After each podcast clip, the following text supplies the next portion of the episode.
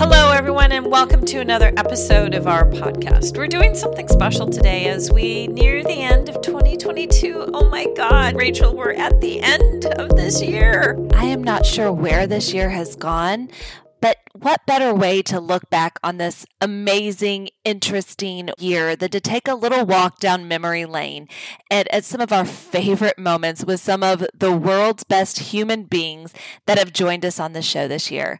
We have had so many incredible, phenomenal conversations with some cleared employers.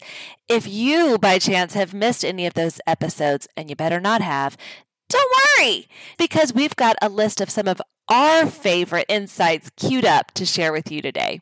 Yeah, that's what's so great about all of the phenomenal people that we've talked about. We've had some great laughs, we've heard dogs barking, we've had all kinds of fun things, but we've also had some really good insights. So I'm going to take us back to the beginning of one of our first episodes, our conversation with Mike Barnum, senior recruiter at Raytheon Technologies. And this one is memorable for me, not only because Mike is a great guy that I love talking to, but he always has great advice for job seekers because he's so passionate about recruiting and, and really getting into those candid conversations with candidates. But he touched on that really interesting topic that everyone shies away from Salary. Salary. It is such a hot, hot topic and, you know, sometimes can be a little controversial. But Mike did such just an incredible job of really framing it in a way where candidates could walk away and understand how to deal with those salary discussions. Let's roll the clip. I talked to this candidate two, three weeks ago, and um, a security security role, she was applying to some roles, and I, I, I always just generally I'm very transparent about compensation, salary. Some people bugaboo about it. Some people uncomfortable about it. I live in that space. That's that's my space. Um, so I just ask, you know, what are you looking for? Uh, what are you hoping to get out of that next role, compensation wise, salary wise, co- total compensation wise? Um, and a lot of times in this market, people are just throwing out big numbers just cause. And my auto response is, that's great. I don't think I'm going to be able to meet that compensation. The role you applied to is realistically going to be in this range. Is that something that you would consider if we decided to move forward? Um, and we had a discussion about, you know, our bonus program, our benefits. Let's look at total compensation. And at the end, she, you know, she, we got into a ballpark range that she was comfortable with. She interviewed last week, Friday. I get an email. Hey, she's a rock star start the offer. So I called her today. We had that discussion again, just to sync up. Um, and I was like, hey, based on your interview, you impressed the team a little more. So that normal range I gave you, we've got more flexibility on. Looking at your experience against the rest of the team, I can make you a more aggressive offer than we talked about. So that candidate believed in herself and said, you know what, I, I can take that range. I accept that range. I'm going to, you know, kick butt in the interview. She did and she absolutely did. And we've got we've got her a good offer in writing now. Um, and the opposite side of that is, I had the same initial interaction with the candidate two weeks ago. Um, told her told him this this range here it is, and come to offer. Well, I didn't think about him getting a small raise. Well, I didn't think about this. Well, and you know, like two offers later, you know, he was about twenty thousand dollars off where we had initially talked, and you know, at that point, it was, hey, this isn't going to be a good fit. Uh, in this market, you just see people going for big numbers. So I really like people, candidates, to, to think through what they need. You know, like there's no problem with not understanding because that happens sometimes. Like if I'm reaching out to you and trying to pull you out of a job, I don't expect you to have all that thought through on that first conversation when I pull you. in. But if you apply to our job, I am kind of working under the impression that you are looking for another job, that you want to go after another job. At the very least, you're you're open to it, right? You're applying. I'm talking to you. So when people change their salary target continually later in the process, that's great. But you know, um, and and to the fault of the industry, some recruiters still hold their their salary information tight to the chest. It's it's a negotiating tactic, but quite frankly, I don't I don't play that game. I'm very upfront about salary. I don't go back and forth. We win when everyone is transparent. This process is smooth when everyone is transparent. If you need 120k, that's awesome. Let's see what we can do for you. If you need 80K, if you need 200, that's great. But every role we have doesn't pay that. So my managers are happier when I deliver candidates that say that they can close on. And I tell my candidate or my managers with confidence, I'm not going to screen anyone through that won't accept our offer. You know, there are some people out there that get intimidated by salary and say, I don't think I should ask for that much, when you absolutely should. And there are some people that have too much confidence and say, I'm asking for that. I'm like, you have no business asking for that. I mean, and every business is different too. So you see Glassdoor and you see, you know, LinkedIn stats and things about the salary and things like that. But not everyone gives up their salary information. And a job at like a startup versus a job at, you know, a giant company, two different salary ranges that you're working with, two different forms of total compensation. So every so while somebody's working at a small company with 10 people, you might make a lot more, but you're going to do a lot more. When it comes to salary, just the more transparency, the better. The more honesty. Look at what you need, look at where you need to be, and if we can do it, we'll find a way to. Again, great advice from Mike Barnum. Rachel, what's another clip we should look back on? Oh, there's so many. Don't make me choose. Okay, I'll choose. So it was one of our early episodes, the incredible Meg Duba, who talked about Idaho National Laboratory. It still just resonates so fresh in my mind today. I mean, who can forget that amazing relocation package they offer? No cap, whatever it costs, it just simply it is what it is. But aside from that great moving expense benefit, I really think about the care that Meg shared in building their career path for their employees. You know what? Let's hear it from Meg.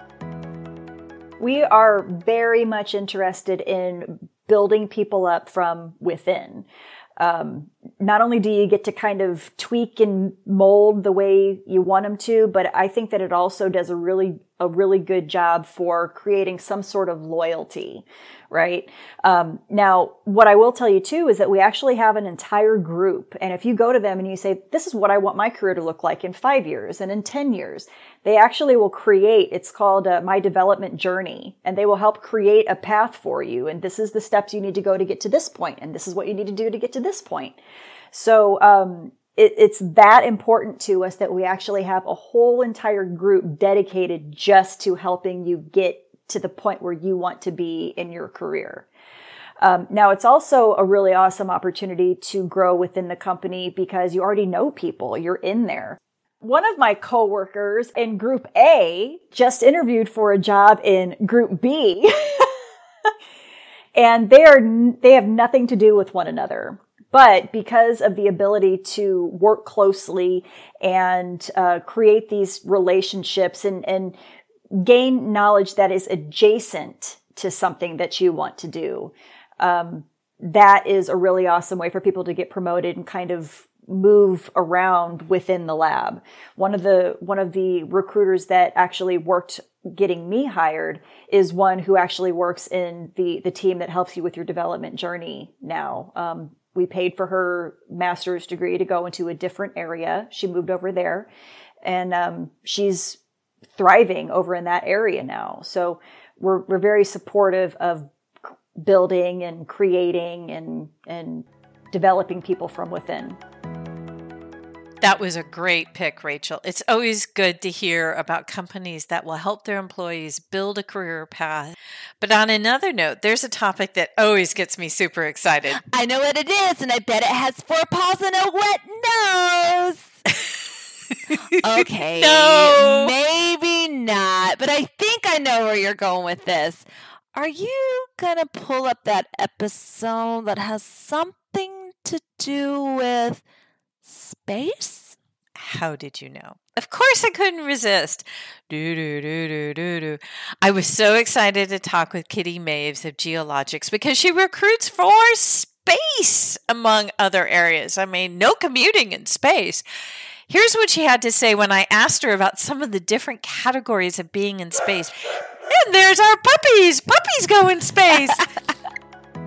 So, you know, there's different parts. So you have ground control, which of course is maintaining the equipment either as it gets there in the vehicle or once it's there. In the in the payload, which they consider the payload, would be the the satellite equipment. So once the satellite's there, then um, you have a ground control that maintains the satellite once it gets there. So you have the ground control that's why it's in the vehicle, and then once it gets there, then you have operations. There's the commercial side of operations, and then there's the defense side of operations. Uh, I can say there's 20,000 objects in space. Uh, there could be more, but I could say there's 20,000 objects in space that we maintain, and some of them are working and some of them are not. and, you know, and so, and it's an ongoing, right? It's kind of exciting because you, recognize how much we really think about it. I mean, who buys a map anymore when you go to get a car rental, right? I mean, you can't even get a map. It's like even hard to get. So it's like we use GPS for everything now. We use our cell phone. You know, just think about cell phone reception compared to what it used to be even five years ago. You know, all of that's from satellite communications. Um, the plus side is there are a lot of uh, upgrades that are happening because of the Space Force. You know, that was needed. Um, my my great grandfather was there um, during World during World War One, and he, and during after World War Two, he helped make the bill in Congress for the Air Force. So you know he really you know recognized that it's a separate entity. You know it's a separate space that we have to be willing to put resources to. Otherwise, it's kind of like each person treats it as if it's not their responsibility to maintain it. So you know, being able to go as one force and say we're going to be able to maintain equipment, whether it's coming from Army, Navy, or the Air Force, you know, really let us as one make a decision instead of dividing decisions on what we're going to do. And, and it's become more and more imperative that we protect space, um, commercial and, and also defense. So cool. But I've got another clip that I think will even bring a bigger smile to your face, Kathleen. This is one from Jen, who is the Talent Acquisition Director at SAIC Space Business Unit. Ooh, yeah, she had some really cool things to say about NASA and robots. If memory serves, I believe you asked her about some of the opportunities at SAIC that are unique to the Space Business Unit that people probably weren't aware of. Jen? Over to you. So, we're actually expanding um, to serve as more of a mission integrator. Um, so, basically, that means we're expanding the type of work that we do.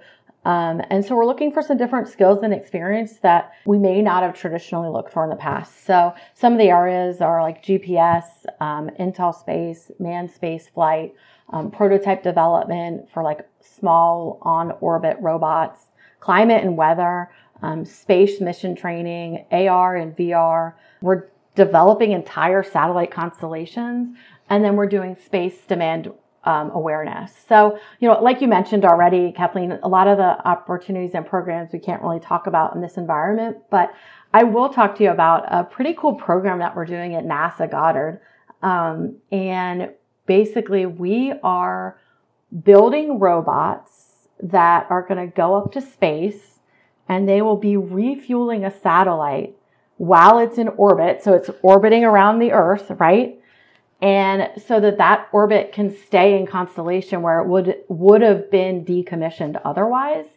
So we are, um, which is pretty cool. I mean, it's uh, definitely cutting edge. And listening to the engineers talk about that and like seeing demos of you know how precise you need to be in order for it to connect to the satellite is pretty interesting. What an out of the world job opportunity. I always love hearing about what's going on in space. Another topic I'm always happy to discuss as a veteran owned company is the resources that employers offer transitioning military and veteran job seekers. Rachel, do you remember our episode with Sharif? Oh, I sure do. There was so much goodness in that one. Sharif, he's with Markon Solutions, which is a federal arm of Answer Advisory. They do something special at Markon to help those veteran candidates. You know, they do something that I've heard other companies do, but they do it so well. They actually bring in service buddies to the interview process to make the path easier for transitioning service members. Let's hear what they have to say about the process.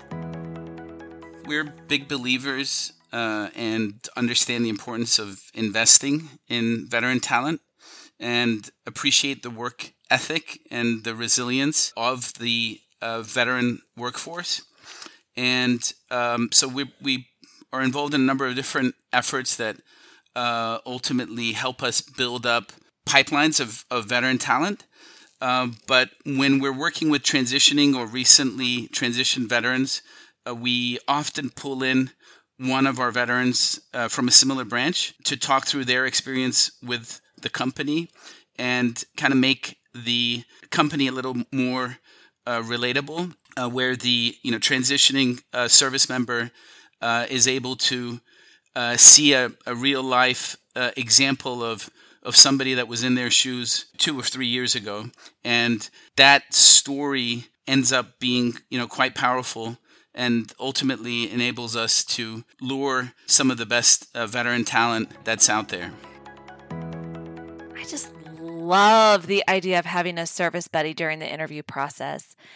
Maybe I could just get a buddy in real life. I wait, I have one. It's Kathleen. Yay! That reminds me not only of my sweet friend Kathleen, but also reminds me of another great buddy program we've learned about this season.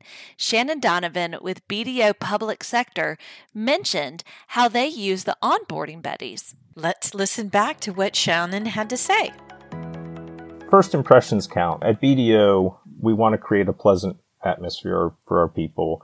So right from the start, folks are involved in uh, kind of a welcome welcome training session, and they've got some time to assimilate to BDO. They they've got time to ask questions, be participate in specific training on kind of what what work life is about at BDO. They're provided an onboarding buddy when they join so they can reach out and ask questions about how to record their time or how to take PTO, what the procedures are, uh, or if they've got a training question, they can ask that. They're also provided the career advisor. So this is a formal assignment in BDO with someone senior to you that you can work with to help navigate your career. Uh, it's someone you can confide in, share your goals and objectives, get feedback, honest feedback, and work with that person throughout your time there. And as you grow in your career there, you'll get more senior career advisors who can kind of take you to the next level or guide you and coach you through that process. So it's not a place to come to where you're kind of on your own to have to figure it out. We like to think we surround people with a lot of support uh, from day one and throughout their career. From service buddies to onboarding buddies, career advisor, we've talked about some cleared employers in the community that are doing some really incredible things for employees. Definitely, which cues up my last pick perfectly. When we talked with Mark from St. Michael's, they're actually an employee owned company. Let's hear from Mark and what that means for their employees. We are employee owned. We work for a CEO who believes that the wage gap in our country is, is very wide between haves and have nots. And it's, and it's growing wider and wider every single day. And so you would ask yourself, you know, what does a company of 150 people, what, what can they possibly do about that global uh, and national problem. Well, he he recognized that he can do something about it, and he can um, make employee owners out of his uh, employees. So back in 2016, we became officially an employee owned company. And what that meant was um, the CEO turned over a portion of his equity in the company over to the employees, the people that helped him build the company that got to that point. And so this is an ongoing thing. It wasn't a one time transaction back in 2016. Every single year, we get to share in our successes and potentially in our failures. There's a stock price that gets um, issued on an annual basis by an appraiser, an independent appraiser, and um, employees earn shares of stock in our company by putting in their time with us. So just like you would at any other company, you work for us uh, for an entire year and you meet certain criteria. Um, in exchange for your time with us, you earn these shares of stock there's no financial transaction on the employee's part. They're not forking over uh, cash or writing a check. They're earning those shares with their time. And this is a secondary form of retirement benefit. So in addition to the 401k with a 4% company match like we offer, the employee ownership stake that one earns in, in the company is an additional secondary retirement. The purpose is we want you to stay with us for the long term. It's a long term benefit And so we hope that people stay with us all the way up until retirement. And if they do, they're going to see some pretty significant uh, cash in that ESOP account that they normally would not have had working at a non-employee owned company. But at the end of the day, that's, that's ultimately what it's all about is spreading out, um, the equity shares in our firm to as many people that want to be a part of this as, as possible. Gosh, you're such a good picker, Kathleen. And what an incredible company to be part of. But before we go, before we leave 2022 behind, let's end with a little bit of some comical greatest hits. Most recruiters have stories about their crazy interview experiences. And we would not be doing our job if we didn't bring some of those to you today. Oh, yes. I remember in a recent episode with Molly O'Boyle talked about a video interview where a parrot flew on the shoulder of the woman she was interviewing, and the parrot just stayed there and participated in the interview. Which was pretty incredible. But do you remember the one with Daryl Epley over at Jacobs? I still, I don't know if I have nightmares or fondly remember this story, but I won't spoil it. Here's the scoop straight from the parrot, I mean, horse's mouth. Previous company, know, we had a hiring manager, program manager conducting an interview on Teams, so everybody had their video on, and uh, you could tell the candidate was in his bedroom with his bedroom in the background. Uh, as the interview was progressing, they we started noticing there was somebody in the bed, and probably towards the end of it, uh, his girlfriend actually stood up, and she wasn't dressed appropriately in, for the interview. So I, th- I think you kind of got to be, you know, aware of your surroundings when you turn on your camera. I said it then, and I'll say it again. Check your backgrounds, my friends. yes, please control your environment as best as you can during video interviews. I'll leave it at that. So much fun. It has been such an incredible, enlightening season, jam packed with some great advice and some just incredible insights from our cleared employers and friends. We'll be back in the new year with brand new episodes featuring more employers you may want to work for. Until then, bye bye. Bye bye.